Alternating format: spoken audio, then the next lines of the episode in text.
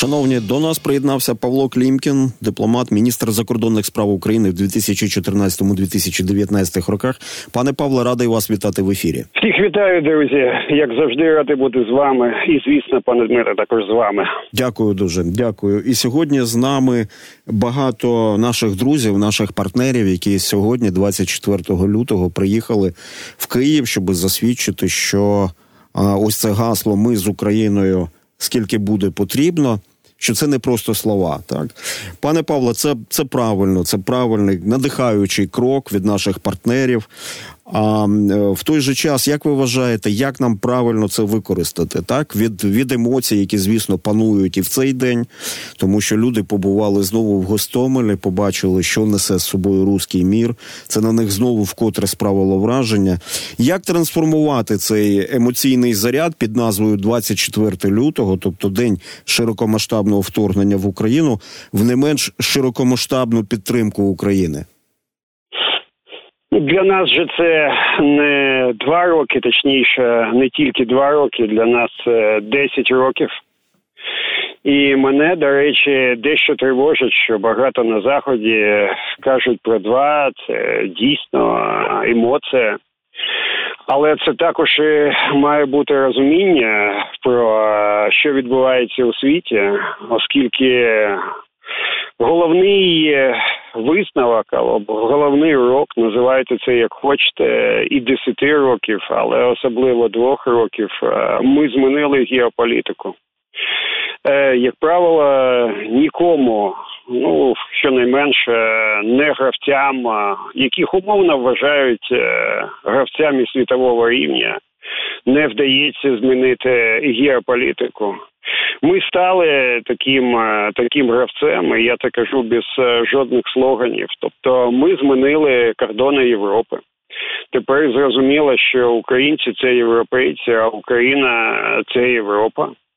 Ми показали всім, що насправді е, масштаб в цьому світі важливо, але не головне. І Якщо когось більше, це не значить, що потрібно хапатися за голову і здаватися. І зараз дуже важливо, щоб геополітика не перемогла нас після того, як ми її вже перемогли.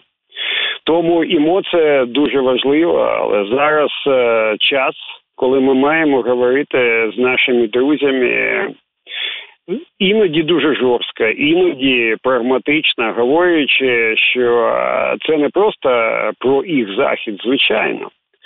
Але це також про те, в якому світі вони будуть е, завтра, в якому світі вони будуть жити за п'ять років. І саме зараз вирішується, чи будуть взагалі захід е, сприймати.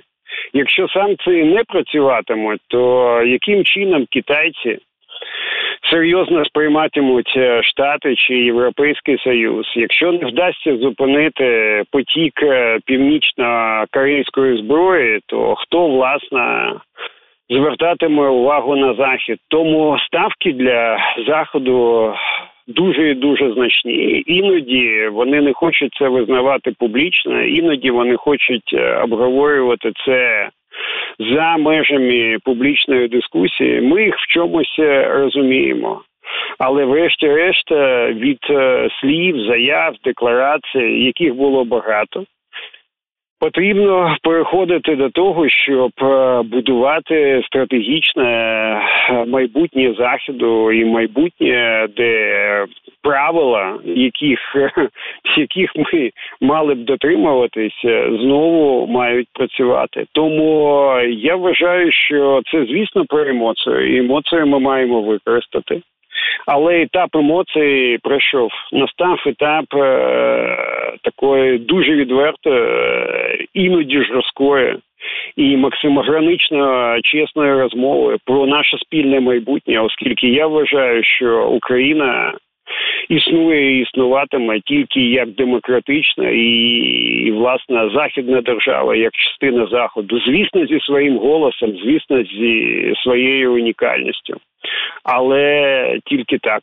Називаємо речі, як вони є, насправді так, і е, те, що гуртуються і сили зла, це ж очевидний факт. От ви згадали північно-корейську зброю, а ми згадаємо іранську зброю. Те, що е, іранські а е, шахеди працюють проти нас. Проти нас це вже давно відомо. Але і останнє повідомлення про те, що Росія нібито отримала там біля 400 балістичних ракет від Ірану, те, що поширено інформаційною агенцією Reuters, на сьогодні реакції наступні. Із Сполучених Штатів повідомили, що вони не мають цьому підтвердження, але як ми з вами розуміємо, не мати підтвердження це ще не заперечувати можливий факт. Далі Іран заперечує цей факт, але ми з вами пам'ятаємо, що коли іранці збили український авіалайнер. А взимку 2020 року вони також заперечували цей факт.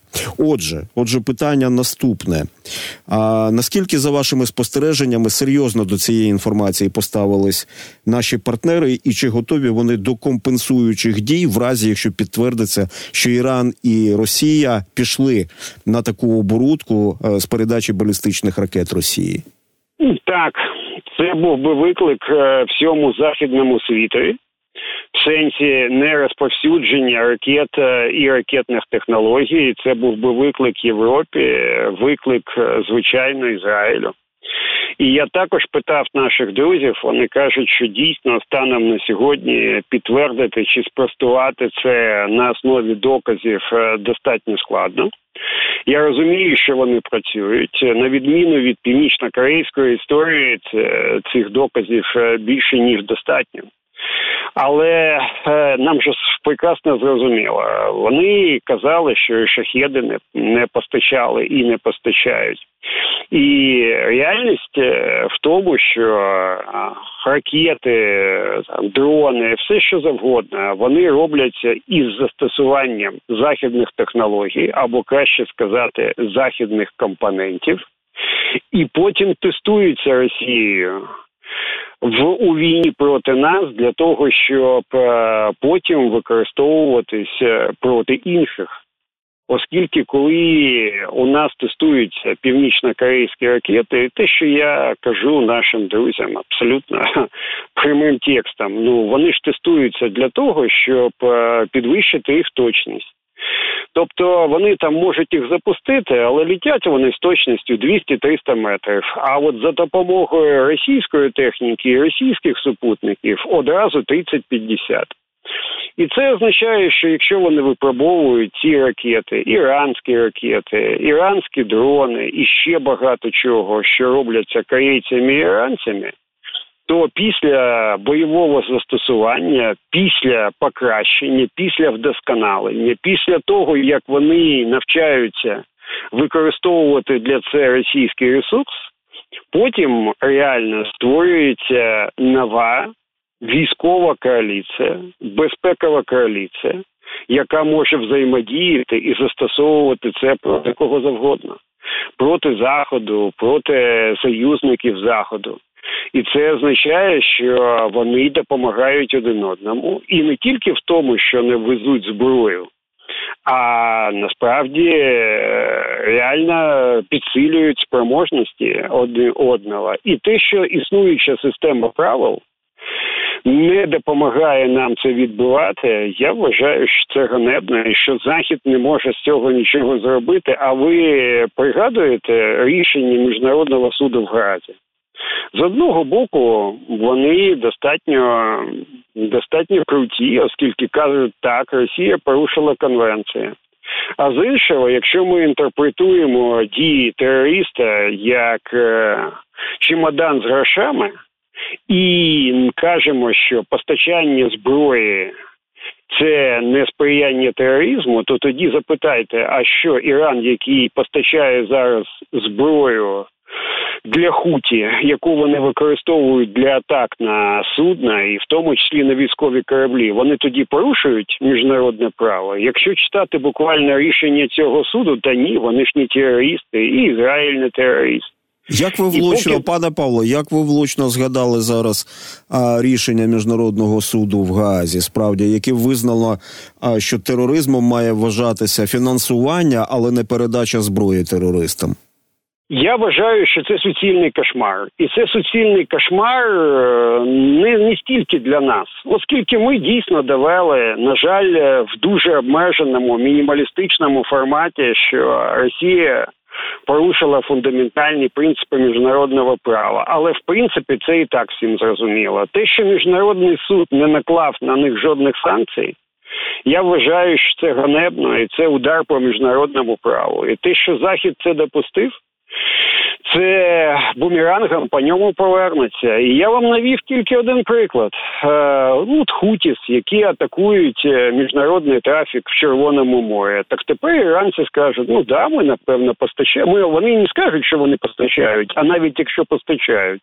Ну і що? А що ми порушуємо міжнародне право? І захід От ми з вами говорили емоції використовувати чи серйозну розмову. Тут немає або або тут скоріше є і так, і так. І якщо захід буде таке, вибачте, спускати всім іншим, то він показує себе слабким. Ми насправді на його фоні виглядаємо сильнішими. І я це кажу не тому, що я хочу там камінь вкинути на в напрямку і на адресу наших е, партнерів. Вони нам фантастично допомагають, і ця допомога дійсно безпрецедентна в історії світу.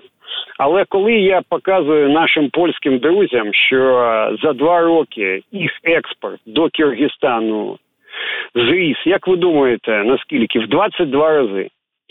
І це відкриті дані. Всім зрозуміло, що туди постачається. І це ж не Киргізи там, вибачте, все це технологічно якось споживають. І не в Китаї це йде. І всім прекрасно зрозуміло, що це далі йде до Росії. І так інші європейські країни. І у мене виникає питання: так дійсно не вистачає нових Джеймсів Бондів перебити е, правила введення санкцій. Але є речі, які можна і потрібно зробити станом на позавчора. І поки захід не візьметься за ці речі, е, поваги до цього, до цього, звісно, не буде. Поки що ми маємо кроки в позитивному напрямку. 13-й пакет, оця чортова дюжина, яку тільки що прийняли. Там є заходи і реальне бажання завдати удари по компаніям третіх країн. Але це, якщо хочете мою думку, ну, приблизно одна тисячна того, що вже потрібно було зробити. Я серйозно кажу, тобто ні одна десята, ні одна двадцята, а одна тисячна того, що варто було робити. Є дійсно складні речі, і коли пріоритет заходу тримати ціни на заправках. Щоб не було дестабілізації економіки, я це з дуже важким серцем, але тим не менше розумію. Але я не розумію таких речей, які можна і потрібно зробити станом на вчора, і це серйозна історія для майбутнього заходу, оскільки Путін і не тільки Путіна, і багато інших режимів, які ми з вами, пане Дмитро, тільки що згадували, вони ж е, з презірством і зневагою ставляться до заходу і вважають, що існування заходу в 21 столітті. Як моделі демократії, прав людини закінчиться, не буде, люди будуть, а прав людини не будуть. Тому е, у них своя модель світу, а у нас своя. І ми насправді маємо пояснити нашим друзям, що вони так само е, борються за своє існування в комфортному майбутньому. І проблема не в тому, що Путін нападе чи не нападе на них за рік, за два чи за п'ять. Проблема в тому, що за декілька років вони можуть опинитися в світі.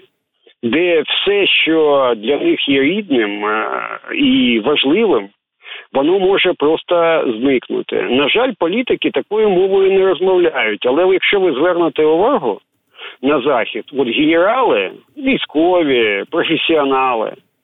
Почали швидше говорити такою мовою. Іноді таке теж буває. Якщо політичної волі не вистачає, то хоча б вистачає клепки і розуміння в головах тих, хто реально відслідковує цей світ.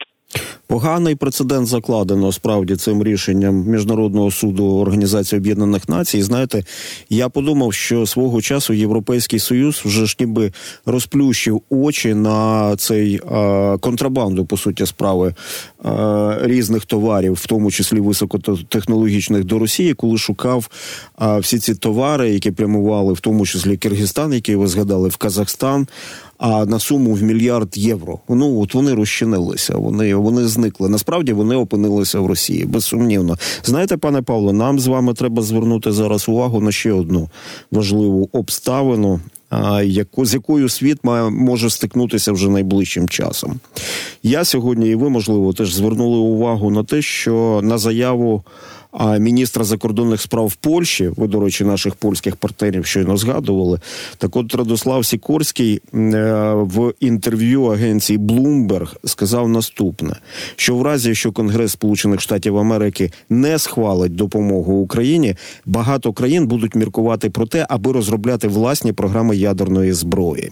І тут ми з вами вже відчуваємо інтонації такої невпевненості не лише ось е, цієї, знаєте, вісі зла а і, власне кажучи, партнерів по євроатлантичній цивілізації. Якщо під сумнів поставлена ідея. Е, захисту і оборони на сході Європи, то очевидно, що країни будуть шукати власні можливості для такого захисту. І от питання у мене наступне: зважаючи на певну нерішучість Сполучених Штатів Америки, яку ми зараз спостерігаємо, а чи не станеться так, що вся система Е, домовленостей про нерозповсюдження ядерної зброї буде поставлена під серйозний знак запитання, тим більше на тлі ядерного шантажу з вуст того ж Дмитрія Медведєва, Путіна, ну одним словом, цього російського політичного олігархату.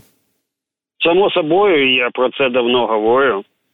Зараз е, для штатів, для власне французів, е, бритів е, з іншого боку для Росії, для китайців.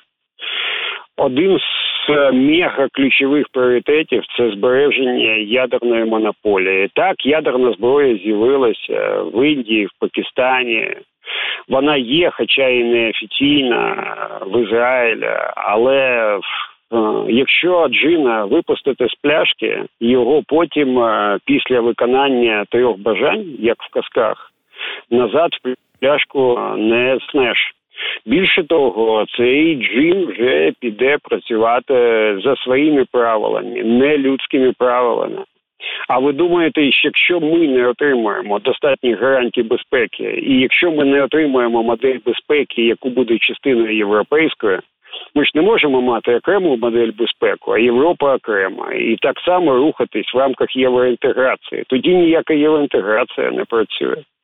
І це означає, що е, і у нас почнуться ці розмови. Я не закликаю до таких рішень, але нам же ж потрібно забезпечувати нашу безпеку. Це пошук безпеки. Вла... Та це пошук Так, власне, абсолютно. Ми маємо робити все, що тільки можливо, і навіть неможливо для захисту країни і нації. Ну погодьтеся, тут. Е, будь-які рішення, навіть е, незручні, можуть працювати, і звичайно було б е, в мільйон разів краще отримати ядерну парасольку, отримати безпекову парасольку. Вона натівську або на шляху до НАТО, там двосторонні гарантії безпеки, американські, може європейські. І Я впевнений, що Європа вже має залишити свою концепцію стратегічної автономії і перейти до стратегічного лідерства і зробити свою ядерну парасольку, що вона має зробити, причому найближчим часом, і тільки це.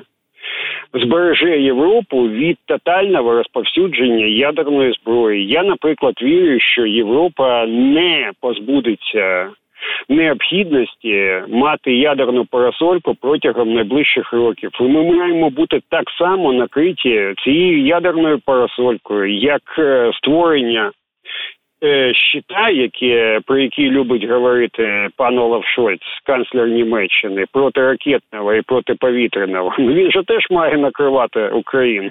Ну інакше тоді, а як він буде працювати, навіть з точки зору логістики, стратегії і так далі. Тому європейська парасолька вона критично необхідна. Я в неї вірю. Якщо ні, то тоді джин з пляшки. А от тоді ще подивимося, в яку казку ми будемо і кому розповідати. Ну якщо наші польські партнери про це говорять. Польща не має ядерної зброї на сьогодні, але зрозуміло, що йде пошук власних гарантій безпеки. Сьогодні, до речі, Україна підписала те, що у нас називають гарантіями безпеки з Канаді з Канадою та Італією. Як ви оцінюєте загалом ось цей процес підписання подібних угод, які почалися? Ми з вами пам'ятаємо із підписання угоди з Великою Британією? Це те, на що на сьогодні стратегічно готові наші партнери. Там, е, як я жартую, є три плюси, три плюси величезні, але є і три супер величезних мінуси. І я вам їх там на пальцях перерахую. Перше, ми створюємо мережу таких угод е, від наших партнерів. Важлива історія. Е, Потім їх зміст доволі комплексний, оскільки ніколи таких комплексних угод в сфері безпеки, е, домовленості неважливо, як вони називаються. У нас також не було за всі часи незалежності. Це однозначно найвищий рівень, і одночасно ми отримуємо проекцію майбутнє. Ми прекрасно розуміємо, що політичні зміни можуть бути і в Європі, і в Штатах. Ну, подивіться, що відбувається в Конгресі. Та це ж конгрес тільки верхівка айсбергу. І те, що у нас з'являється певна перспектива на роки вперед, е, це дуже класна історія. Тому оці ці три плюси однозначно вони дуже важливі, і в цьому сенсі це хороша історія. Є три великих мінуси. Ну їх більше, але там таких е, зовсім е, критичних. Перше, це звичайно не гарантії безпеки в сенсі НАТО чи двосторонні гарантії. І коли буде війна, ніхто буде. Ніхто не буде точніше за нас е, вкладатися, воювати, так як це не тільки в рамках НАТО, а наприклад в угодах американських там з Кореєю, Південною, Японією. Тобто такого у нас немає. І нам би цього хотілося, але захід під час війни на це не готовий. Другий момент полягає в тому, що ці угоди не ратифікуються. А якщо вони не ратифікуються, то далі вони виконуються на основі політичних рішень, які будуть приймати ці уряди, потім інші уряди, якими вони будуть і наскільки вони будуть готові, це звісно для нас питання. Ну і третій великий мінус полягає в тому, що на відміну від е, американо-ізраїльського підходу. У нас немає такої спільного розуміння концепції, от як там є спільна військова перевага Ізраїля, так у нас має бути концепція достатнього військового і безпекового стримування, і ми маємо бути частиною західного стримування, таких як Росія, та і не тільки Росія. І це означає, що нам будуть давати те, що вони можуть, і коли вони можуть, і хочуть, звичайно, а не те, що нам потрібно, і коли нам потрібно. От е, це насправді. Е, там, де ми є, але тим не менше, сама система, сама мережа цих угод вона однозначно для нас дуже дуже важлива. Можливо, це не те, чого ми прагнемо і про що ми мріємо, але це те, що нам е, критично потрібно, хоча б в сенсі найменшого знаменника. Тому цю роботу потрібно продовжувати, і я вважаю розвивати, розвивати далі. Рухаємося крок за кроком. Дякую, Павло Клімкін, міністр закордонних справ України в 2014-2019 роках. Український дипломат з нами був. Дякую, пане Павло.